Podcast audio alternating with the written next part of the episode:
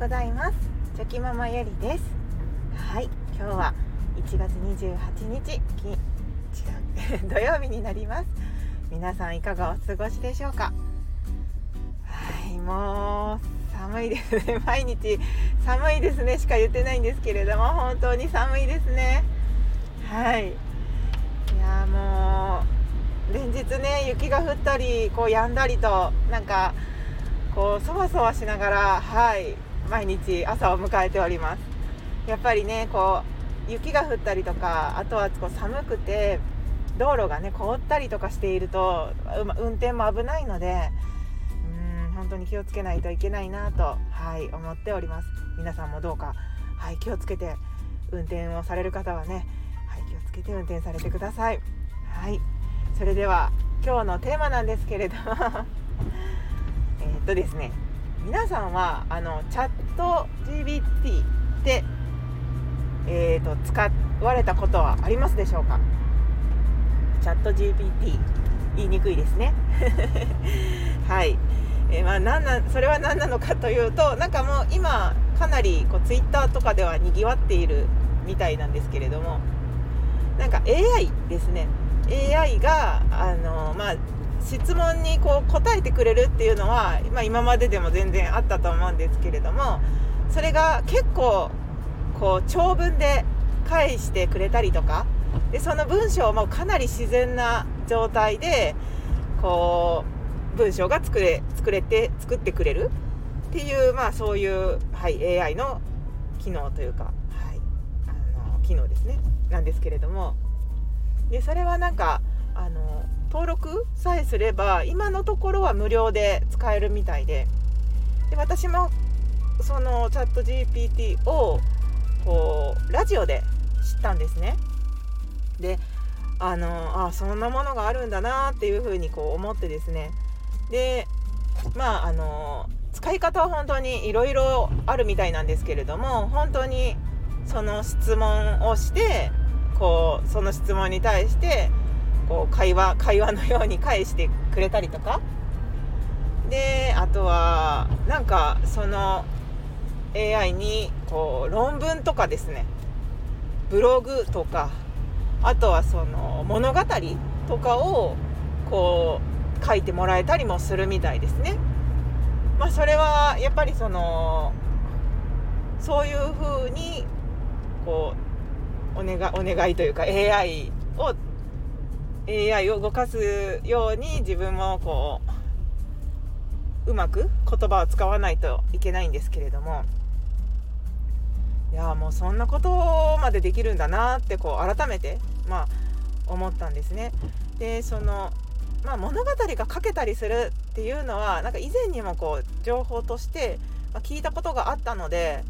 でもあそういうのがあるんだなもうちょっとしたらそういうものが出てくるんだなっていうぐらいにしか思ってなかったんですけれどもまあ結構その意外意外と身近なところというかもうすぐそばにその、ね、サービスが使えたりとかしてですねなんかすごくこう驚いています。はい ねすごいですよね本当にこう会話そのやっぱり今までうんその機械 AI と会話するって言ってもなんかやっぱり限界があるのかなって思ってたんですけれどもこうだいぶその進歩によって AI の進歩によってそれがかなりまあ、自然な状態で、ま、会話ができるところまで行ってるんだなって、はい、びっくりしています。はい、でやっぱりそういうのをこう聞いているとこう自分もちょっと試してみたいなと思ってですね。で今は、まあ、今のところはサービスを無料で使えるっていうことなので早速登録してみて、はい、あのやってみました、うん、でそれでどうだったのかっていうとですね。んもうあのいざこう使おうとなるとですね何を AI に質問したらいいのかが分からなくてですね、まあ、別にそのね大したことない質問なんですけれどもそれでもえ何え何聞こうかなみたいな 何て言うんですかね、まあ、そこまで質問に困っていなくてですね。まあそのちょうど困っている何かがあれば聞けばいいんですけれどもなんかその時はなくてああどうしようかな何しようかな何聞こうかなって思って。ほんで最終絞り出して聞いたあの質問が3キロ減量する方法はっていう。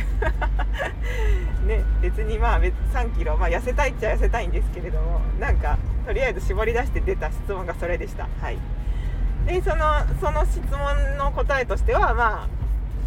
あなんだ何でしたかねカロリーコントロールとか運動とか、まあ、そういったことが、まあ、文章となって自然な文章で返ってきたんですけれどもまあそれを見た時にまあそりゃそりゃそうだよねっていうはい。まあ納得の、はい、感想でした。でなんかその、まあ、使ってみてその後もちょこちょこ大したことない質問を何度何個かしてまあチャット形式でやってたんですけれどもなんかそのやってみてはい思ったことですね。私の思ったことはですね、うん、やっぱりその AI ってすごく賢いと思うんですけれどもあの何、ー、て言うんでしょう。AI を扱う人間側にそのスキルがなければもう宝の持ち腐れでこう全然役に立たないとまでは言わないんですけれどもなんかうんその使いこなす技術がやっぱりいるんだなっていうことを感じました。で今はその AI が出てくることによって人間はもう勉強しなくても良くなるよっていう方の意見があったりとか